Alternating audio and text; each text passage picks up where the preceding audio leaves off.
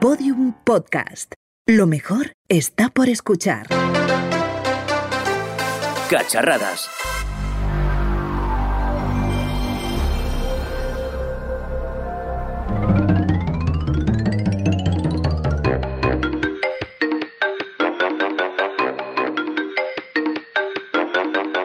Eso que estoy escuchando por ahí no será el Crash Bandicoot 4, ¿no? Porque tengo unas ganas de probarlo. Que va, es el primero. ¿No te acuerdas que me quedé estancada en la Play original? A ver, Roxy, vale que no nos vayamos a hacer ricos de la noche a la mañana, pero...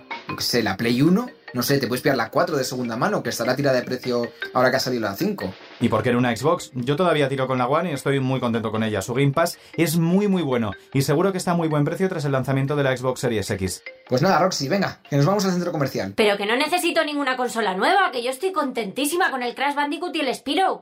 Roxy, que le, que le he robado la tarjeta de crédito a Íñigo, no te preocupes. Bueno, pues igual sí que me apetece una consola nueva, sí. Chicos, ¿estáis listos? Que ya, ya ha llegado el Uber para ir al Prica.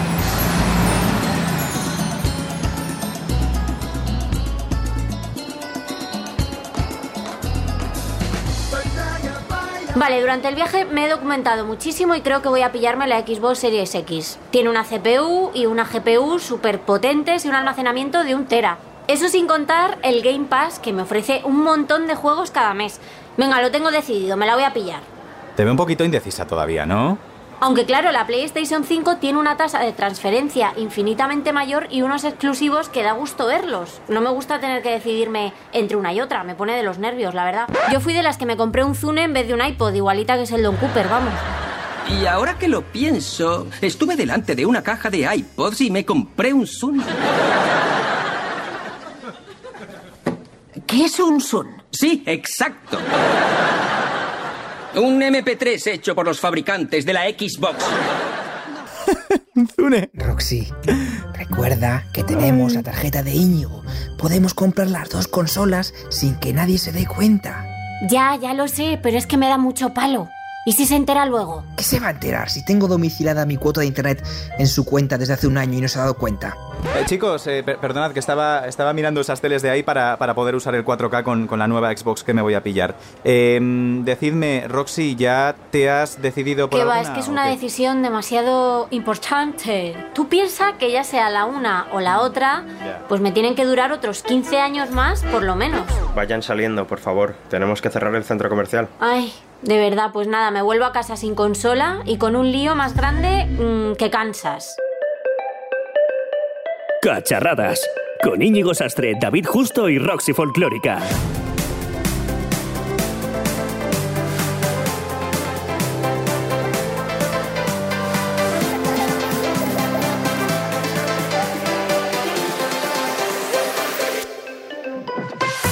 Comienza la nueva era de las videoconsolas. El pasado 10 de noviembre Microsoft ponía a la venta la Xbox Series X y la Xbox Series S. Varios días más tarde, concretamente el 19, Sony hacía lo propio y lanzaba al mercado la PlayStation 5. Dos opciones que con permiso de Nintendo y su exitosa Switch marcarán una lucha entre los dos colosos que se decidirá por los pequeños detalles.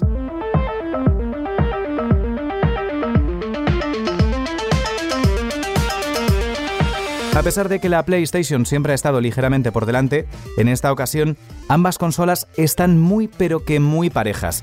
Antes de hablar sobre las sensaciones con una y otra, vamos con las especificaciones. Tanto la PlayStation 5 como la Xbox Series X cuentan con un procesador AMD Zen 2 personalizado con 8 núcleos, mientras que las consolas de Sony tienen una frecuencia variable de 3,5 GHz, la de Microsoft alcanza los 3,8.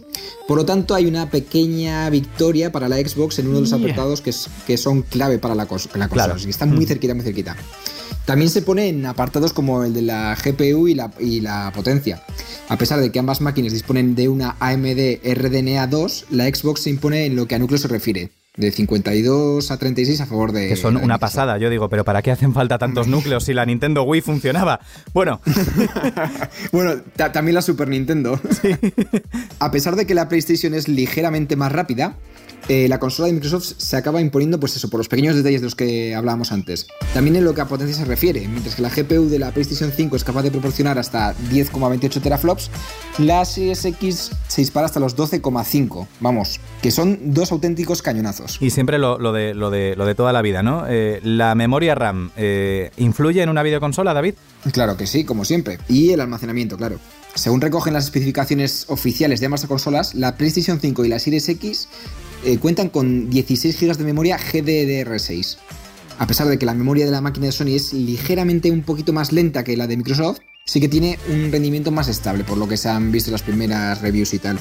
Principalmente los juegos de 4K, que serán la mayoría a medida que pasan los años, como, pues claro, no es lo mismo eh, los juegos que van a salir ahora en 2020 que los que salgan en 2025 que todavía seguiremos con estas consolas. Claro, porque hemos pasado de consolas más sencillitas a consolas con más núcleos, con, mejores capacidades gráficas y de CPU para empezar a procesar más detalles eh, de forma mucho más realista porque, porque los juegos tienen una capacidad gráfica increíble, pero encima ahora subimos los píxeles a 4K, 8K en un futuro, entonces hace falta mucha más capacidad para mover todo eso. Y David, oye, eh, ¿por qué tiene un rendimiento más alto la PlayStation? Pues básicamente porque la Xbox eh, divide su memoria en dos subsecciones y provoca que sea menos estable al rebasar los 10 GB de memoria. Es decir, aquellos juegos que superen esa barrera, pues, y que tengan yo que es el 4K, por ejemplo, sí que le va a costar un poquito más, pero a ver, es una cosa que se. lo que decíamos, pequeños detalles. No lo vamos a notar mucho, pero sí que mm. decanta un poco la balanza en favor de Sony. ¿Y en almacenamiento, David? Eh, yo creo que también gana un poco la PlayStation. A pesar de que la Series X eh, sale ganando en términos de espacio, que es un tera frente a los 825 gigas, el SSD interno que tiene la PlayStation se impone en rendimiento a la de Xbox. Vamos, que lo que íbamos diciendo, que es mínimo la diferencia. ¿Y qué es lo que decantará la balanza entre una máquina u otra? Los exclusivos en el caso de PlayStation y servicios como el Game Pass en, Xbox. Es que ya sabes, Íñigo, que en esta generación de consolas que ya no tienes nada de qué preocuparte. Escojas una o escojas otra, vas a estar eh, bien, lo vas a hacer bien. Porque las dos van a ser unos, son unos auténticos pepinos y, vas a tener mm. lo que quieras al alcance de tu mano, cualquiera de los dos. Bueno, ¿me puedes explicar en qué idioma has hablado? Porque es que no me he enterado ni de la mitad de las cosas que has dicho, cariño. Vamos a sacaros de dudas, también a ti, Roxy. Por esa misma razón, nos dejamos de especificaciones y nos metemos de lleno con las sensaciones. Cacharradas porque hoy estamos en Cacharradas hablando con Josep María Sempere y Enrique Alonso, subdirector y redactor de Eurogamer. Aprovechando que estamos celebrando el especial sobre videojuegos, también os invitamos a que escuchéis sus podcasts 8 sobre 10 y Anti-Hype. Si queréis profundizar en el mundo de los videojuegos, para mí son, la verdad, que las, las mejores opciones. ¿Qué tal estáis, chicos? Hola. Hola, ¿qué tal? Bueno, pues con, ganitas a ver de qué a ver cómo va un poco rodando el balón de la Next Gen y un poquito cansados, os lo vamos a decir. sobre, sobre cansados todo cansados de jugar a videojuegos, ¿eh? ¿Quién nos diría eso cuando erais pequeños? Sí, sí, sí.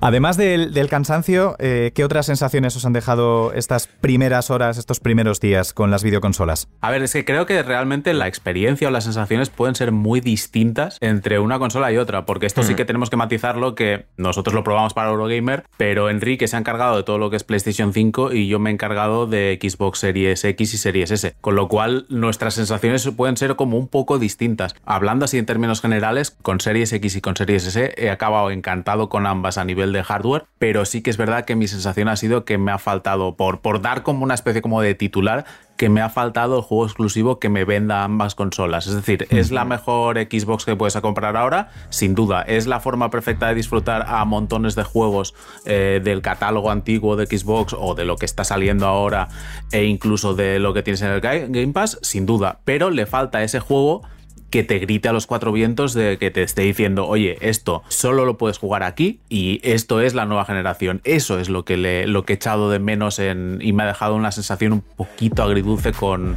con Series X y Series S, pero a nivel de hardware sí que son consolas fantásticas que no hacen ruido, que tienen una potencia sobrada, que funcionan estupendamente bien, los menús son fantásticos, o sea que es esa sensación de sí, pero ah, pero me falta esto. Y creo que eso, y creo que eso no ocurre con PlayStation 5. Eso ya dirá Enrique, pero me da la sensación de que ahí no, no pasa. Yo que vengo, José, de, de, Xbox One, voy a notar un salto cualitativo y sobre todo en qué condiciones me tengo que actualizar. Porque, por ejemplo, tengo una tele de 32 pulgadas y en mi casa no me caben más cosas. Eh, ah. ¿Necesito actualizarme de consola? Ah, depende, depende del tipo de jugador. Yo creo que todavía se puede aguantar una temporada si tienes una, una One o una One X. Creo que no es necesario dar el salto ahora eh, al momento y ser del, el early adopter por decirlo en el término que solemos utilizar. Para eso tenemos a vosotros, quiero decir. Claro, para, eso estamos nosotros. Pero sí que es verdad que es la forma óptima de jugar a los juegos de Xbox e incluso de jugar a los juegos que ya tienes. Yo creo que parte del atractivo que tiene la filosofía que está siguiendo Microsoft en el negocio de las consolas o incluso de los videojuegos en general es esa esa filosofía de creas tu biblioteca de juegos y te la vas llevando a medida que vas cambiando el hardware. Y sí que es verdad que con Series X o con Series S, cuando estás jugando eh, a los juegos que ya tenías, muchos de ellos funcionan mejor o se ven mejor o ambas cosas a la vez. Con lo cual aquí depende un poco de cada uno, de la prisa que tengas y de lo mucho que utilices la consola. Si eres un jugador eh, hardcore o empedernido, por decirlo de alguna manera, pues sí, te sale a cuenta el cambio. Si eres el típico que a lo mejor, pues oye, juegas al FIFA y a un par de cositas más, pues oye, igual todavía no hace falta que, que des el salto a la nueva generación. A mí me has, con eso me has convencido. Yo que tengo todavía el FIFA 18, eh, no, porque lo uso con amigos, básicamente no necesito en, este momento yo creo que una, una actualización, pero lo mismo nos pasa con otros muchos dispositivos que estamos probando. Tampoco va a ser mi caso, no Enrique, de que yo me tenga que hacer switcher eh, de, Xbox a, la Play 5. Eh, pero, pero cuéntame, mm, ¿en qué situaciones tú sí lo verías necesario? ¿Has, notado ese cambio? Hombre, yo sí he notado mucho cambio. Eh, a ver, es que esto es una cuestión que yo creo que va un poco por, por filosofía de ambas compañías, como decía un poco José. Creo que esto es un poco la primera vez en la historia en la que vemos dos productos que tradicionalmente han sido un poquito redundantes, como son las consolas de Sony y de Microsoft, que fuera de sus exclusivos, pues permitían jugar los mismos juegos con experiencias muy similares un poco un foco similar, eh, tomar estrategias tan tan diferentes.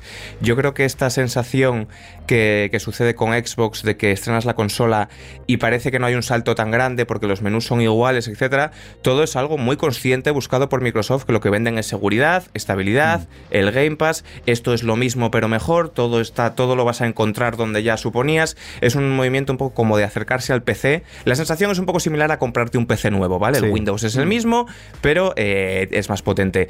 Con PlayStation es completamente diferente. Eh, PlayStation, desde el propio diseño de la consola, que tú ves una cosa futurista ahí, una torre con unos LEDs, claramente te están vendiendo novedad y es algo que tú ves en los menús, en las posibilidades de la consola, en el tema del mando, que es un salto cualitativo muy importante respecto al DualShock, todo el tema de la vibración áptica, eh, velocidades de descarga, velocidades de acceso. Eh, digamos que con PlayStation sí que juegas de manera diferente a lo que era PlayStation 4. Yo no me atrevo a decir que esta sea una estrategia mejor a largo plazo. Creo que es una estrategia mejor para el lanzamiento porque este componente de ilusión que siempre hace desempaquetar una máquina nueva, con PlayStation 5 lo tienes mucho más, estás descubriendo cosas todo el rato. Pero eh, esta, estabilidad y este, eh, esta idea de continuismo que vende Microsoft, yo creo que tiene sentido dentro de su gran estrategia global. La cosa es que ahora mismo creo que hay motivos para decantarse por ambas máquinas. Creo que no son tan redundantes como antes y creo que ganamos todos. Y si salimos de una máquina nueva, eh, que yo por ejemplo no tuviera videoconsola, ¿a qué marca os iríais? ¿Cuál es un mayor caramelito para ese nuevo gamer que dice, vale, eh, voy a comprarme una consola estas navidades, eh, quiero flipar lo más posible porque, mm, no sé, igual viene una época en la que me voy a confinar, Xbox Series X o, o Play 5? Es que depende muchísimo. Eh, eh, también es un tema de tiempos, quiero decir. Ahora mismo Xbox está más floja a nivel de catálogo de lanzamiento, porque digamos no hay este gran exclusivo y tal. Pero hay que recordar que Microsoft hace muy poquito y lleva un tiempo eh, con la chequera en la mano comprando estudios, hace muy poquito ha comprado Bethesda, por ejemplo, y hay que esperar muy grandes cosas en este sentido a un, en un plazo relativamente corto. Entonces yo creo que aquí la cosa va mucho en preferencias personales, porque para empezar las dos consolas valen lo mismo. Una Xbox hmm. Series X y una PlayStation 5 con disco valen 500 euros. Eh, pues aquí está lo de siempre. ¿Te interesa más Halo? ¿Te interesa más God of War?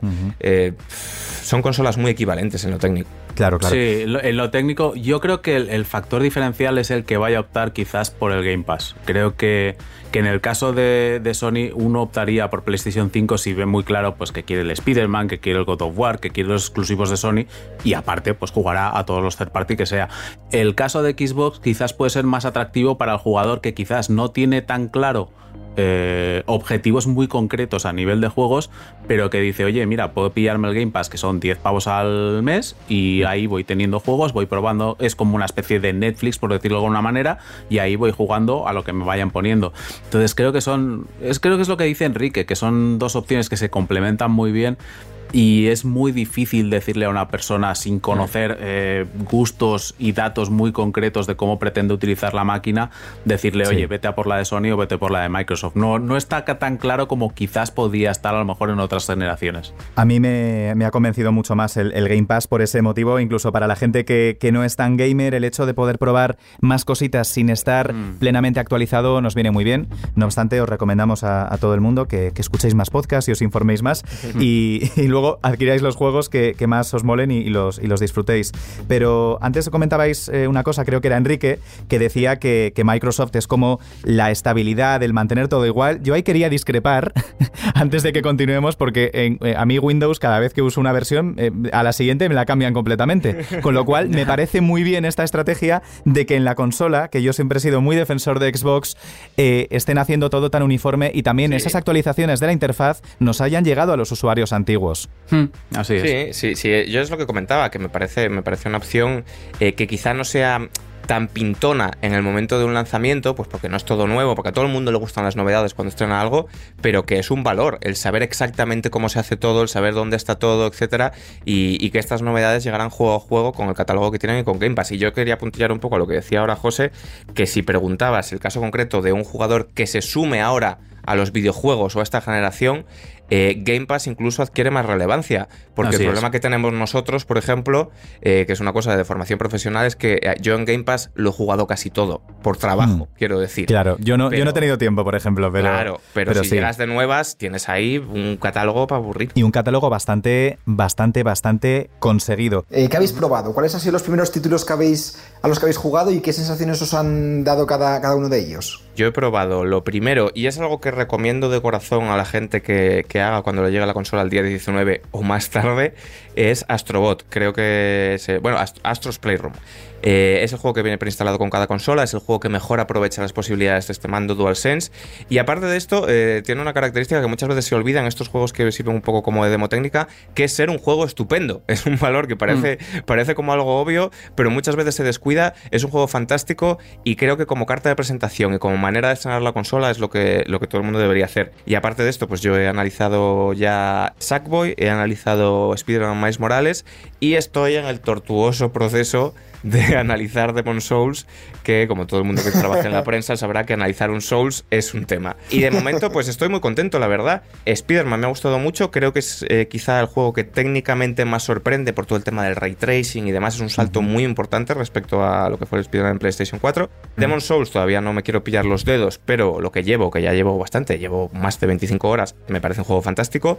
Y quisiera resaltar Sackboy, que creo que es el que llega un poco de tapado en este catálogo y es un juego espectacular. Es un juego muy Nintendo, muy deudor de cosas como 3D World y tal, pero tiene un montón de ideas constantemente. Es un juego muy creativo y, creo que, claro, la competencia quizá por nombre es complicado de cantarse por él, pero a la gente que le gustan las plataformas y demás debería fijarse porque es un juegazo. Con Xbox es que la situación fue curiosa porque para, para el periodo de análisis de la consola antes del lanzamiento eh, nos dijeron, mira, tenéis estos juegos para poder probarla. Y enlaza un poco con lo que decíamos de la falta del exclusivo, porque los juegos con los que nos dijeron que podíamos probarla era Gears of War 5, eh, Forza Horizon 4, The Tourist, eh, Sea of Thieves y creo que había otro, con lo cual el periodo de análisis lo hicimos con versiones mejoradas de juegos que ya estaban antes. Entonces, a ver, yo soy Mm. súper fan y me flipa el Forza Horizon 4 y jugarlo en, Mm. en Series X es un auténtico espectáculo. Lo juegas Claro. a 4K y 60 frames. A eso voy, que por ejemplo, antes cuando os decía yo en casa que no tengo la posibilidad de meter una tele así,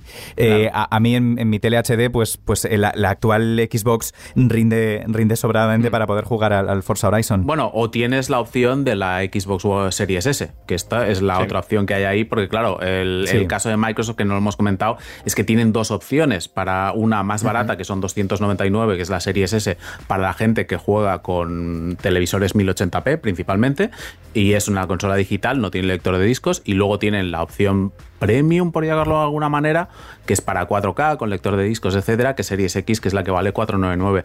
Pero es como decía, que, que el, el periodo inicial fue probando juegos antiguos, mm, relativamente antiguos, eh, con versiones mejoradas. Pero sí que desde entonces sí que he podido probar algunos juegos que ya explotan más la máquina, como Watch Dogs Legion, como Bright Memory, como estuve probando el NBA 2K21, etcétera. Y aquí ya empiezas a ver un poco qué es la nueva generación, lo que puede aportar. Y yo creo que el, el factor diferencial, más que los, los juegos, más que decir este juego me ha sorprendido más o este juego me ha sorprendido menos, a mí de momento lo que más me ha sorprendido de la nueva generación, en el caso de Xbox y es aplicable a PlayStation 5 también, es el tema tiempos de carga. O sea, Sí. se ha acabado el tema de estar esperando un minuto a que te cargue un nivel porque ahora lo hace súper rápido. Las míticas pantallas de cargando. Ese es el game changer realmente de esta generación. En fin, eh, yo también, ahora que decís los tiempos de carga, los tiempos de carga de los mandos a distancia. Cuando vienen tus amigos, eh, no lo has cargado y, y dices, eh, carajo, o sea, necesitaba tener el mando cargado para poder echar esta tarde tantas horas de juego y al final quedarme con,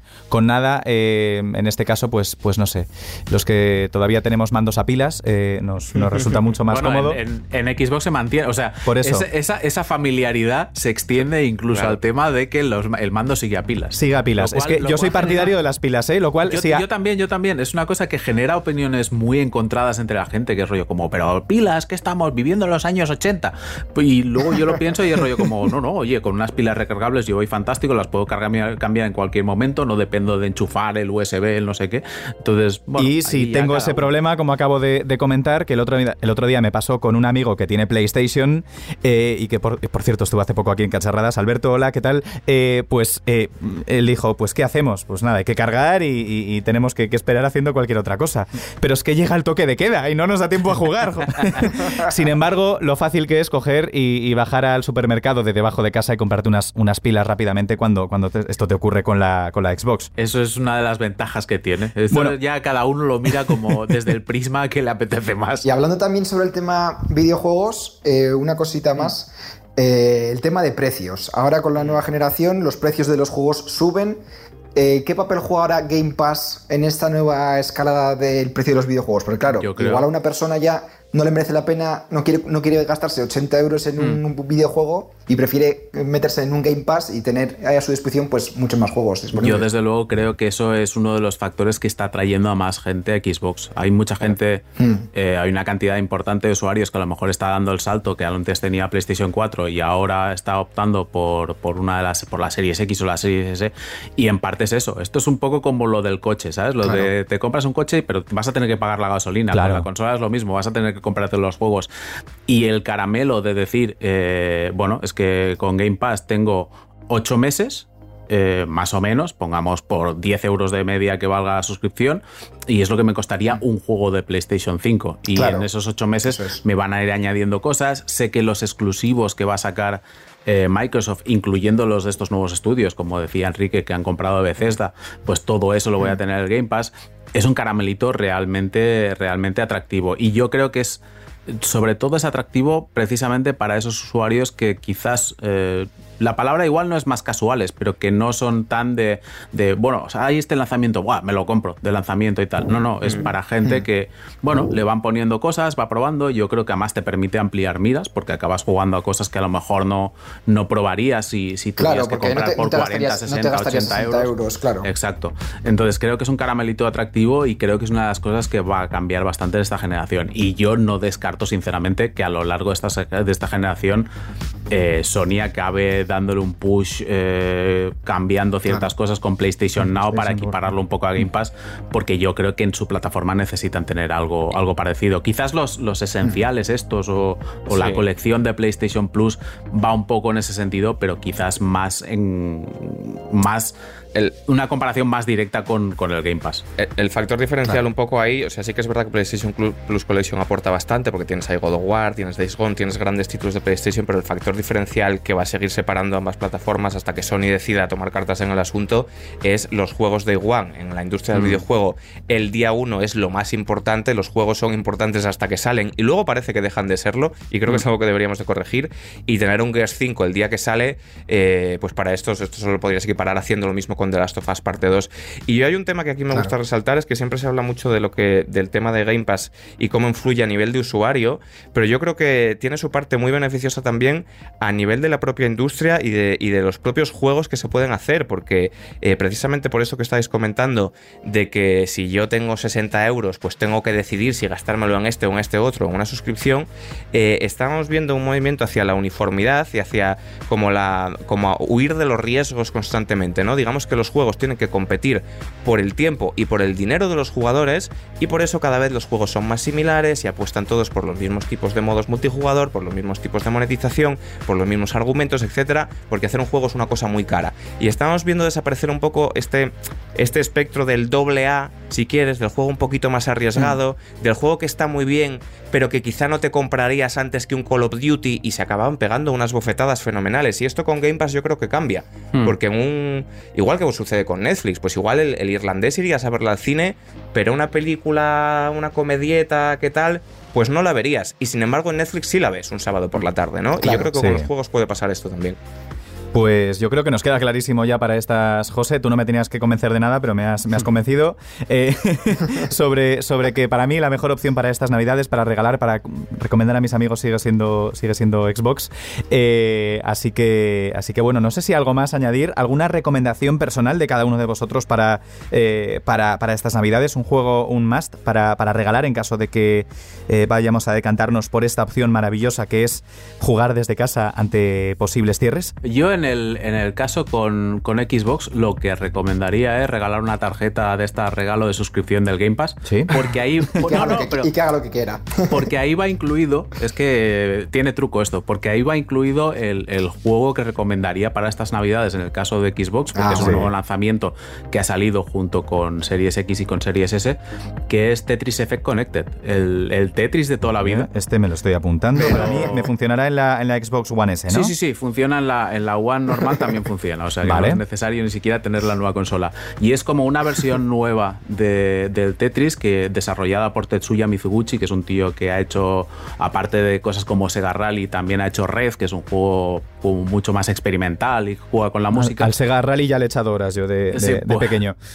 Pues, pues Tetris Effect Connected es una versión modernizada de Tetris, con donde la música y el sonido tiene una importancia capital y para mí es un juego imprescindible. O sea, es el Tetris que conocemos todos, pero es una versión increíble y chulísima y de quedarte muñeco delante de la pantalla viendo cositas de colores y tal. Yo el otro día lo estuve jugando y estaba ahí como enganchado. O sea, llega un momento en el cual haces como. tienes una sinergia con, la pantalla muy rara, súper recomendable. Entonces, yo por, el lado de Xbox recomendaría eso.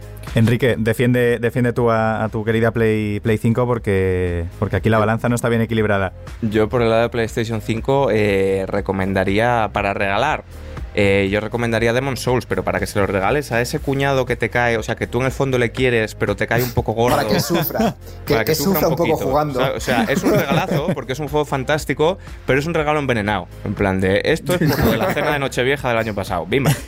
Pero sí, yo creo que, o sea, como, como juego de los del lanzamiento, aunque insisto que me, Sackboy, por ejemplo, me ha gustado un montón y tal, no puedo recomendar como regalo Astrobot, porque ya te lo regala Sony, quiero decir, con lo cual chungo. Eh, yo me quedaría con Demon Souls por el, el tiempo que le puedes sacar, el juego que le puedes sacar. Es un juego súper rejugable, es un juego que puedes jugar 5 o 6 veces, seguir descubriendo cosas y técnicamente espectacular y demás. Creo que es el juego más eh, relevante o de mayor peso de, todo el catálogo. entonces nos quedamos con esta versión nueva del, Tetris para, para, Xbox y con Demon Soul para la Play 5, ¿no? Pues con esto y mucho más que podemos leer siempre en Eurogamer.es. Eh, muchísimas gracias por habernos acompañado. José María Sempere, subdirector de Eurogamer.es. Un placer y muchas gracias. Y Enrique Alonso, redactor también de, de Eurogamer. Muchísimas gracias por vuestras sugerencias y estaremos muy atentos. Gracias a vosotros. Hola, soy Clipo. Parece que estás intentando redactar un guion para cacharradas. Cacharradas, un podcast que no sería posible sin la ayuda de Office 97. Bueno, Roxy, entonces, ¿ya tienes claro cuál quieres? Pues la Nintendo Switch, o mejor aún, la Game Watch 2020. ¿Has visto qué cucada? Estás más perdida que un pulpo en un garaje. Eh, espera que haga una llamada para salir de dudas.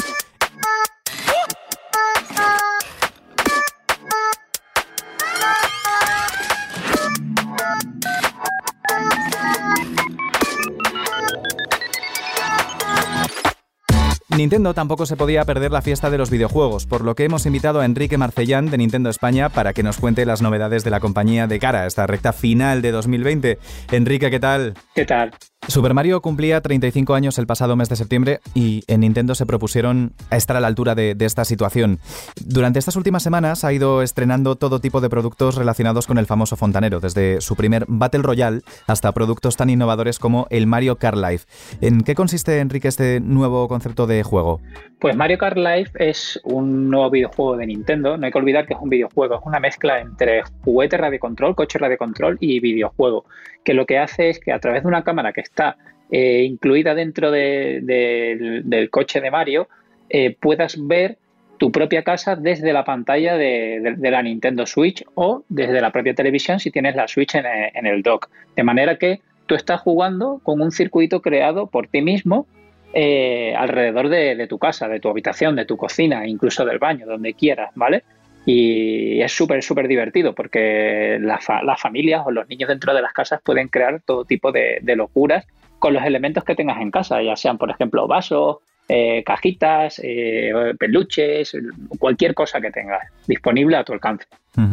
¿Y qué necesito eh, específicamente para, jugar a este, a este juego? Pues para jugar a Mario Kart Live lo único que necesitas es tener una Nintendo Switch, ¿vale? Te vale una Nintendo Switch de las normales o una Nintendo Switch Lite, que es la versión portátil, y, un Mario Kart Live Home Circuit, que lo puedes encontrar en cualquier, en cualquier tienda. El software eh, es gratuito y lo puedes descargar eh, desde la eShop. Así que solo necesitas estas dos cosas. Yo soy súper fan de, toda la vida de, de Nintendo y de y sobre todo de Mario. Y, de hecho juego con, versiones todavía un poquito, un poquito antiguas. Esto no es lo único que, ha llegado con este aniversario de, Super Mario. Eh, estamos todos gozándolo, la verdad, porque también estrenabais la Game Watch Super Mario Bros., una reedición de la clásica consola de los 80 que ofrece múltiples novedades, ¿no? Pues sí, eh, es la, de hecho es la primera consola que sacó Nintendo en 1985 y en esta ocasión, 35 años después, volvemos a sacarla con una pantalla color, cosa que originalmente no tenía,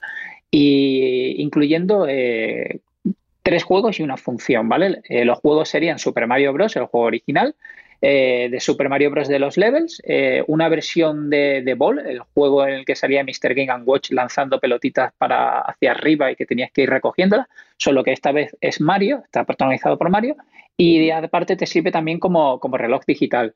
Es un producto súper, súper, súper nostálgico que yo sé que le va a gustar a los gamers de toda la vida. Eh, yo, por ejemplo, ya tengo reservada dos que me, que me tienen que llegar a lo largo del día de hoy. Estoy deseando, todavía no la he probado, ¿eh? Y estoy deseando catarla, pero sé que después va a ser uno de los grandes regalos de, de, estas navidades, puesto que el precio de venta al público que nosotros no podemos decir oficialmente, pero que podéis consultar en cualquier tienda, eh, es realmente barato para, lo que te está ofreciendo. Eh, para mí es una joyita, una joyita que debería tener cualquier juego. Yo siempre digo que hay dos tipos de, gamers. Están los, los gamers que, son fans de, las aventuras gráficas en, unos niveles desmesurados. Eh, y luego hay gente como yo, y creo que también David es de los míos, que a, mí me flipa Nintendo por, por ese tipo de, de juegos súper adictivos, sencillos, pero con una mecánica y una dinámica en el fondo tan compleja, aunque parezcan de niños, pero que a mí me entretienen muchísimo más. Nintendo es una especialista en, en revivir viejos momentos, en recuperar personajes y también consolas, porque primero fue la NES Mini, luego la Super Nintendo Mini, ahora la Game Watch. ¿Para cuándo una versión 2020 de la GameCube o de la Nintendo 64? Pues eh, realmente no lo sé y si lo supiese tampoco te lo podría decir, pero bueno, esto es al final decisión de Japón. Tendrías que matarnos. Sí, bueno, y me matarían a mí justo después, después de hacer el trabajo sucio. Pero, o sea, a mí me encantaría tener una versión mini de, de, Nintendo 64 porque para mí fue realmente una de mis primeras consolas o cuando ya tuve más conciencia de lo que era Nintendo para mí. Evidentemente, sí. mi primera consola de Nintendo fue una Game Boy. Eh, no, de hecho fue una. Y la mía también. Fue, fue una Game la, Watch. La mía fue una Game Boy. Perdón, perdón, fue, fue, una Game Watch. La mía fue una Game Color, una Game Boy Color eh, de color amarillo eh, y fue mi primera consola, no solamente de Nintendo, fue mi primera consola. Pues en, en mi caso no, mi primera consola de Nintendo fue una Game Watch que me pusieron de la de Donkey Kong y fue porque se me cayó un diente y me lo trajo el ratoncito Pérez. O sea, imagínate. pues qué suerte tuviste. Sí, sí, sí. A mí el ratoncito Pérez no me traía tantos, tantos regalos. pues sí. Bueno, de decía que, que, da igual que, que esto es cacharradas. Eh, aquí todo lo que pasa es medio ficción, entonces esto es como Super Mario. Si nos tienes que matar por contárnoslo, tranquilo que volvemos a empezar una, una nueva partida. Eh, pero, pero bueno, no, nos habremos enterado. Sí, sí, sí. Bueno, ojalá, ojalá lo, supiese. Pero bueno, eh, espero si nos están escuchando ahora mismo los ninjas de Japón, eh, que tomen nota porque para mí sería, sería una, una, buenísima noticia. Pero bueno, mientras tanto, sí es verdad que adaptamos grandes clásicos como el juego, el juego original, Super Mario Bros., que tú puedes jugar aquí en Game Watch. Ahora mismo, otra de las, eh, otro de los servicios que ofrecemos dentro de este 35 aniversario de, de Super Mario es la posibilidad de jugar al Super Mario, eh, al Super Mario Bros. 35, que es un, es un juego que puedes descargar exclusivamente eh, si tienes eh, contratado el Nintendo Switch Online para enfrentarte a otros 34 jugadores, o sea, 35 jugadores simultáneamente y ver quién es el último Mario en pie. Es una, es, es una locura, es súper divertido. No sé si lo habéis probado, pero es volver a jugar los niveles que has jugado durante toda la vida, solo que con otras 34 personas que al mismo tiempo te están enviando los enemigos que ellos están matando, que se te van acabando las Me moneditas. Encanta. Y es, es, es, estresante, pero es súper divertido, es súper adictivo. Estamos hablando antes de la adicción. Es que me, me encanta. Es, Cualquier cosa que tenga que ver con Mario, el, me encanta. El Battle Royale de Mario es un juegazo y es súper, súper, súper entretenido. David, eh, tú que tienes la Switch, no me has invitado todavía a jugar. Lo máximo que he llegado ha sido ser segundo. Es imposible, es, me parece dificilísimo ese juego. Es difícil, pero realmente no, no, necesitas saberte cada rincón. Realmente tienes que gestionar bien tus monedas y enviarle los enemigos a, los rivales eh, adecuados.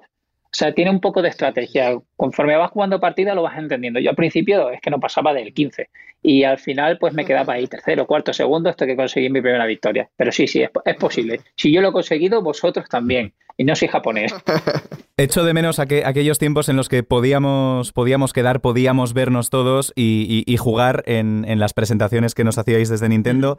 Hasta entonces, eh, bueno, este es un año en el que tenemos la presentación de, de otras, de otras grandes consolas. Eh, en el mercado, eh, ¿cuál es la estrategia de Nintendo para, para hacer frente a, a la PlayStation 5 y a la Xbox Series X estas, estas navidades. ¿Qué juegos nos vais a presentar? Pues mira, eh, realmente nuestra estrategia es que nosotros nos olvidamos un poco de la competencia, porque es que creemos que ofrecemos algo totalmente distinto. O sea, mientras que otros luchan por tener la máxima potencia y los juegos con gráficos y más resolución y más FPS, ¿Quién quiere gráficos y los juegos son jugables? Exacto, claro. nosotros vamos a, a, buscar la diversión de la familia, a innovar con productos como Mario Kart Live, como hemos hecho con Ring Fit, como hicimos anteriormente con Nintendo Labo o con nuestra eh, o, con, o con, el mismo, la misma consola que nosotros ofrecemos a, a la gente, que es una consola híbrida que puedes jugar en casa y también es portátil porque te la puedes llevar a la calle y, y ese cambio lo haces en cuestión de segundos. ¿Vale? Entonces nosotros ofrecemos algo totalmente distinto y nuestro valor yo creo que está en nuestras franquicias, nuestras IPs. O sea, cuando tú eh, preguntas a alguien, en plan, oye, dime un personaje de videojuego, te digo que el 99% de las personas van a decir Mario. O sea, o te van a decir Pikachu, ¿vale?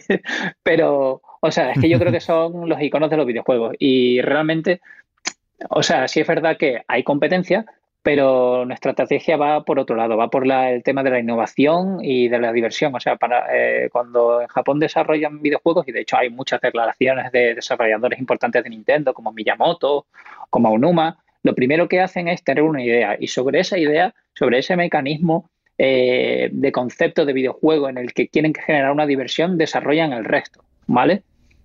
Entonces, aquí realmente lo que se centran es eh, en las mecánicas y en la diversión, y no tanto en, las historias, que también tenemos grandes historias, como juegos de, como de Legend of Zelda, ¿vale? Pero nosotros no, nos fijamos mucho en, qué es lo que hace la competencia o, qué lo, lo que vayan a hacer, porque creemos que además eh, somos una marca que a los fans de, de, Sony y de Microsoft eh, somos muy complementarios. O sea, es que los juegos de Nintendo solo los puedes jugar aquí Mientras que los juegos de, de las third los puedes jugar en Microsoft, los puedes jugar en, Sony o los puedes jugar incluso en PC. Entonces, mm, no nos preocupa demasiado. Exacto.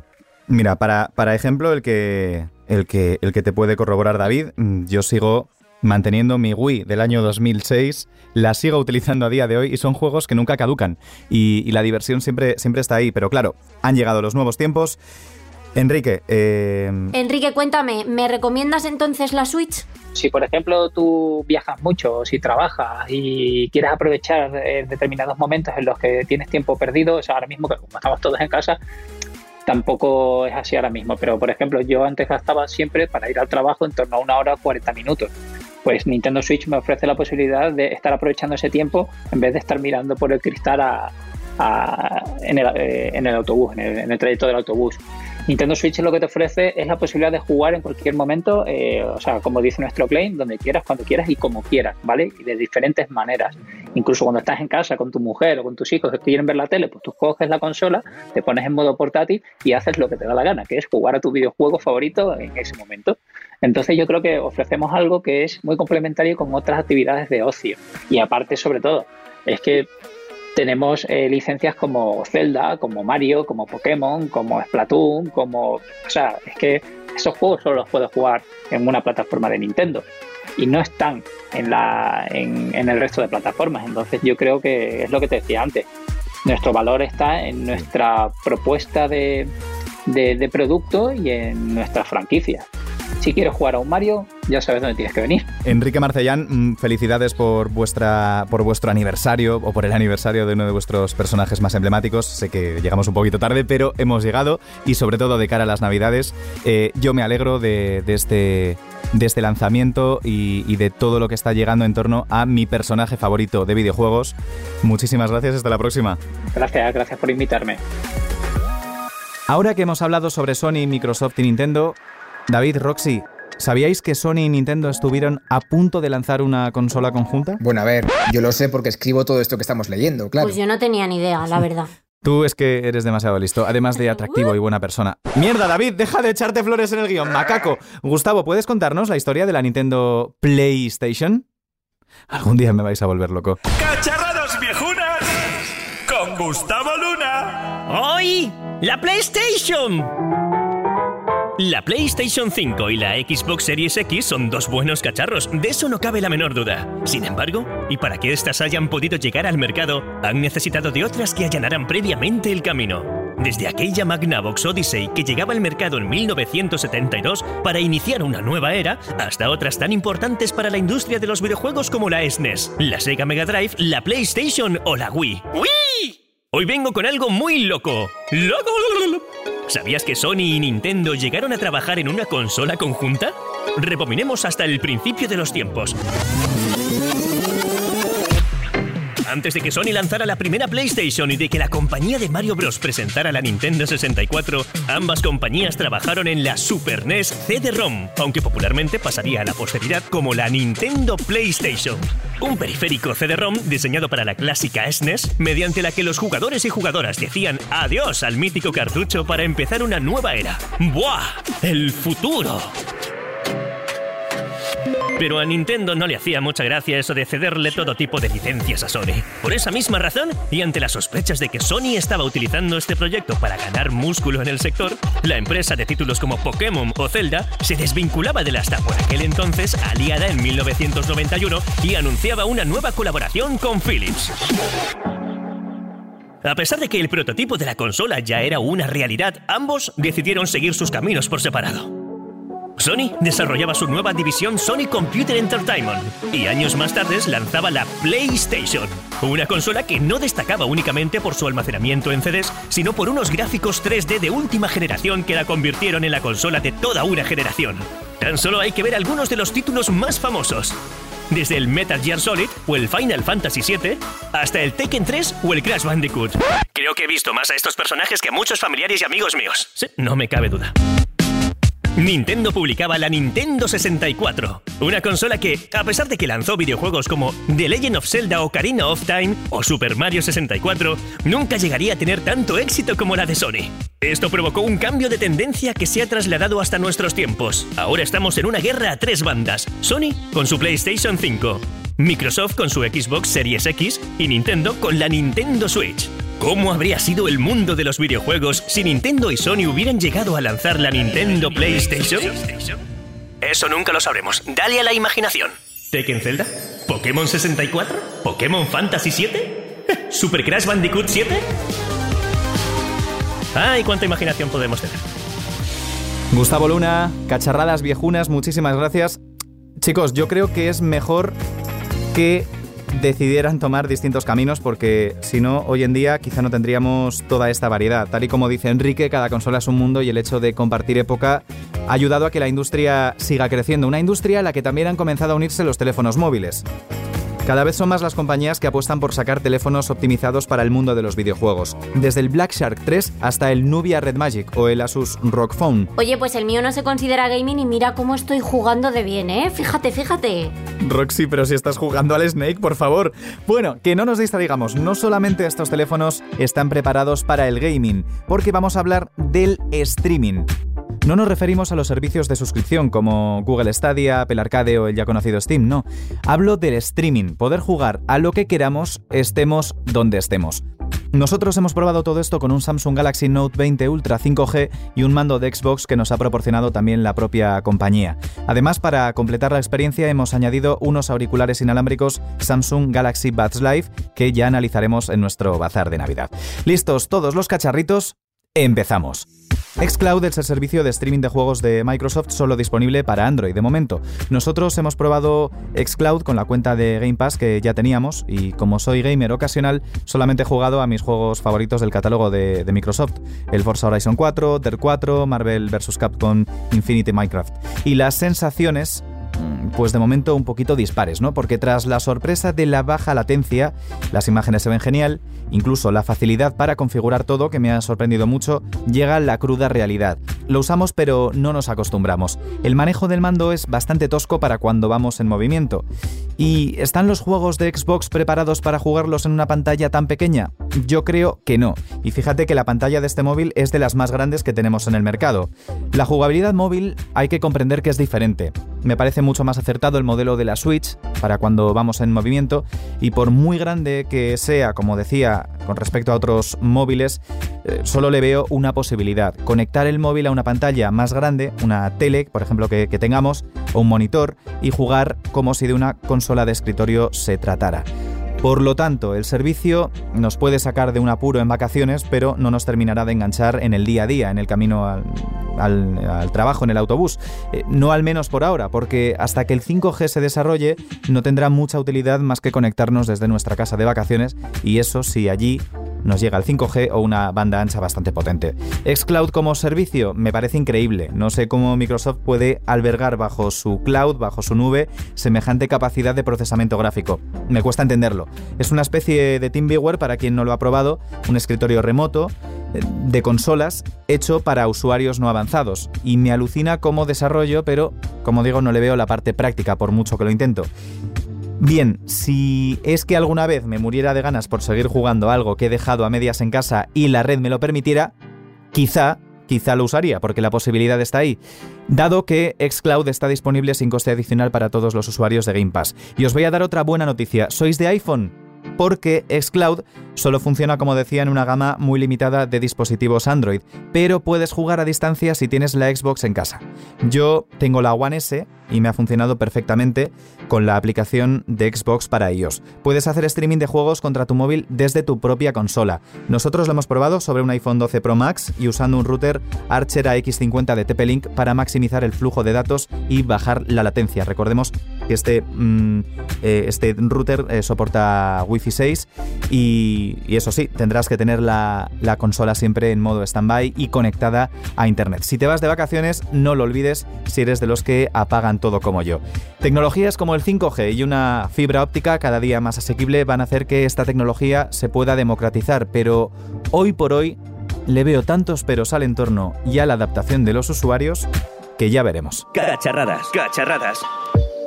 El gaming es uno de mis apartados favoritos de la tecnología. Estos últimos meses vivo pegado a una pantalla. Lejos de tener más tiempo libre, las circunstancias que todos conocemos me llevan a trabajar más tiempo desde casa, a estar más tiempo pegado a un teclado. Pero de ese rato que no puedo aprovechar para otra cosa, esos descansos, echar una carrera en el DER 5 para liberar adrenalina o una partida al FIFA con amigos a través de internet me pueden dar la vida. Tener una consola de sobremesa me ayuda a que jugar sea solo eso, una distracción necesaria no un recurso fácil para distraerme esos pocos ratos que salgo fuera de casa. Y en fines de semana de frío y de encierro casi obligado, nos apetece recordar viejos tiempos. Alex Rupérez, ingeniero informático y creador de contenidos, ¿qué tal estás? Hola, ¿qué tal? Encantado de estar aquí otra vez en Cacharradas. Te he contado muchas veces que me gusta instalarme todo tipo de emuladores en mi ordenador para revivir clásicos, desde recordar los viejos menús de Windows 95 hasta jugar al Sega Rally. Sí, la verdad es que los juegos retro se llevan un montón y los que tenemos nostalgia por aquellos tiempos siempre queremos echarnos una partidita, pero bueno, ahora las nuevas consolas están dándonos herramientas para no tener que estar con emuladores, ¿no?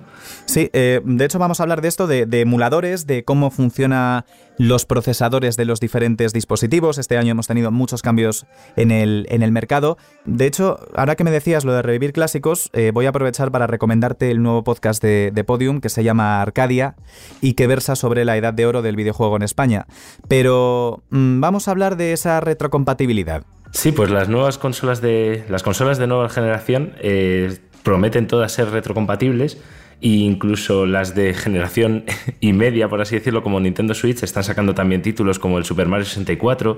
O sea que todo apunta a que, a que se van a poder jugar juegos bastante antiguos y que tenemos nostalgia por ellos en las consolas de nueva generación. Y cuéntanos, Alex, ¿cómo han evolucionado las consolas para llegar hasta el día de hoy con esa potencia gráfica? Quiero decir, a mayor necesidad eh, las compañías han cambiado en ocasiones de procesador y esto es lo que ha hecho que necesitemos a día de hoy hablar de la retrocompatibilidad. Eso es, sí. Eh, cuando cambian un procesador, normalmente, pues eso, eh, se van incrementando el número de núcleos, se crean nuevas arquitecturas del procesador, entonces eso hace que sea más difícil eh, los juegos que corrían a 32 bits, pues correrlos a 64, porque realmente eh, cambia muchísimo la arquitectura, ¿no? Entonces ahora lo que están haciendo es herramientas para poder usar juegos antiguos en las nuevas arquitecturas. A veces lo consiguen, a veces no es tan fácil, pero, pero la, nueva, la nueva generación promete que lo va a conseguir. Y así es casos como, como en Xbox eh, Series X, que puedes jugar a los juegos antiguos sin ningún problema en el Game Pass.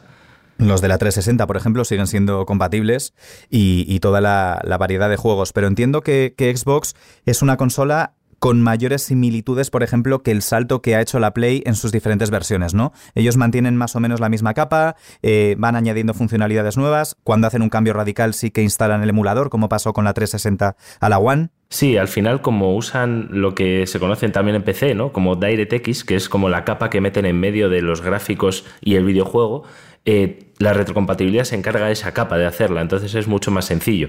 En modelos como los de Sony y PlayStation tienen que realmente ellos son los propietarios de la arquitectura, entonces tienen que hacer esa adaptación y esa preparación de la nueva tecnología a los juegos antiguos. Eso es un poquito más costoso porque no cuentan con esta capa.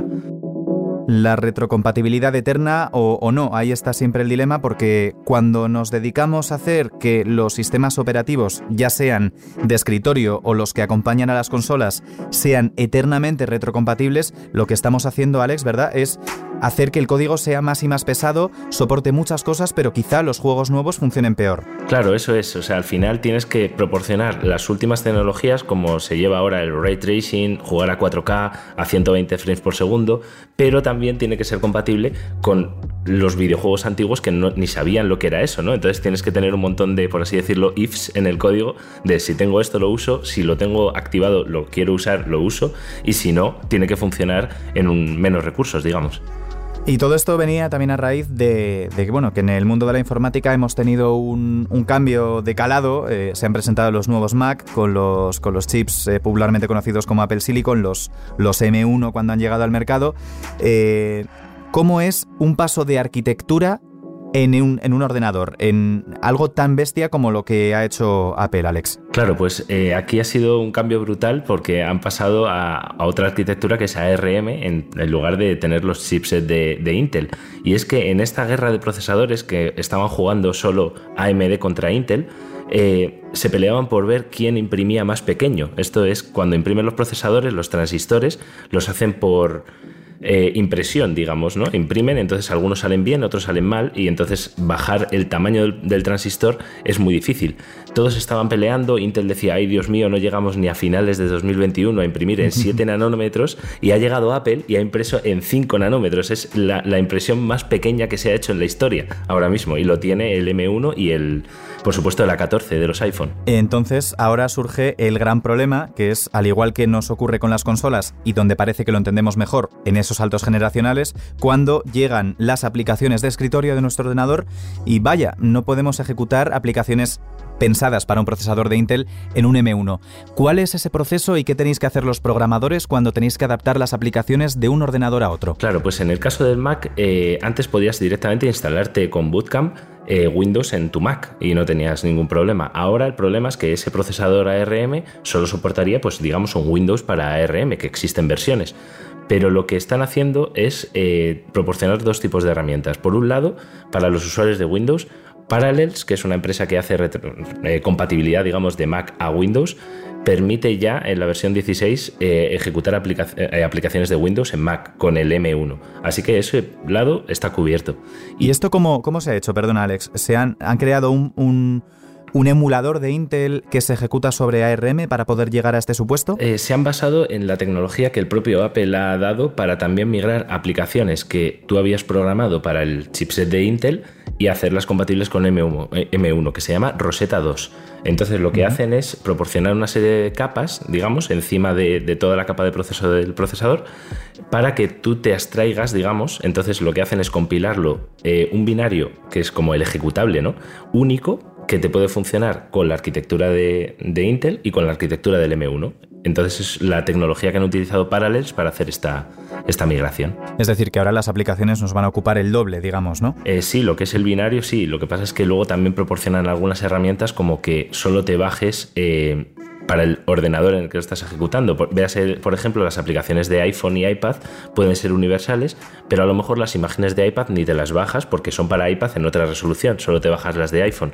Así descargas un poquito la bajada de la aplicación y la instalación. Y esto a grandes rasgos lo, lo, estamos viendo en el mundo de los ordenadores y es como se hace también en las consolas, con esas retrocompatibilidades, ¿no? Que, que, parece algo fácil, pero que a la hora de la verdad, cuando estamos implementando las nuevas funcionalidades y escalando los juegos para los diferentes dispositivos, entra eso que se llama... Eh, no, no, me sale ahora mismo la palabra, Alex. El... De fragmentación de dispositivos. La fragmentación, sí. La fragmentación de dispositivos que, que hace que los desarrolladores tengan que estar más pendientes de, de toda la capa de dispositivos que hay que de, que de lo demás, ¿no? Claro, eso es. En cuanto está bien montado ya se puede partir. De hecho, si tomas como ejemplo Xbox de nuevo con las series X y las series S, Series X corre a 4K y Series S a 1080. Pues lo mismo que he contado con las imágenes de iPhone y iPad, lo hacen con esto. Cogen los recursos de 1080p y se los baja a la Series S y los de 4K en la Series X. De tal manera que lo que te ocupa el juego instalado en la Series S es mucho menor que lo que te ocupa la Series X. Los diferentes tipos de dispositivos y la evolución nos plantean siempre estos retos. Tenemos que hacer que los juegos, que las aplicaciones vayan funcionando de unos dispositivos a otros y tenemos que ver hasta dónde mantenemos todo ese nivel de retrocompatibilidad. Alex, espero que no nos quiten los diversos emuladores que, últimamente estamos encontrando a través de Internet. Algunos incluso se ejecutan sobre, sobre JavaScript de, de elementos más antiguos y que nos permiten revivir nuestros clásicos. Y también pido que los usuarios que se han comprado un Mac hace poco o una consola hace poco, por el cambio de los procesadores en las nuevas generaciones, no se queden huérfanos de, software dentro de unos años. Eso es, espero que no nos quiten los, los, juegos antiguos porque ayer mismo me instalé el Zelda Ocarina of Time de la 64 en un emulador porque lo echaba de menos. Alex, muchísimas gracias y recuérdanos dónde te podemos encontrar. Pues en mi canal Alex Rupérez, tanto en YouTube como en Instagram y a veces en Twitch. Síguenos en Instagram y Twitter. Arroba cacharradas. Arroba cacharradas. Cacharradas, el podcast de tecnología que no encontrarás en Facebook, High Five ni MySpace.